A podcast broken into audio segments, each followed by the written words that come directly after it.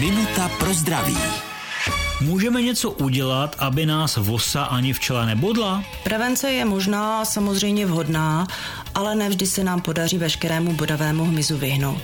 Co můžeme udělat je, že pokutíme venku, dáváme si pozor, aby nám vosa nehodovala na soustu, které strkáme do pusy. Pozor na okraje sklenic, hrdla láhví. Po jídle je dobré vše sklidit, aby ty zbytky vosy nelákaly, neslítaly se a nekroužily kolem nás. Prudkými pohyby je můžeme rozdráždit, to je známo, a vosa se také bude bránit bodance, pokud si ji nevšimneme a nechtící přimáčkneme nebo na ní šlápneme. Minutu pro zdraví pro vás připravila doktorka Irena Zimenová.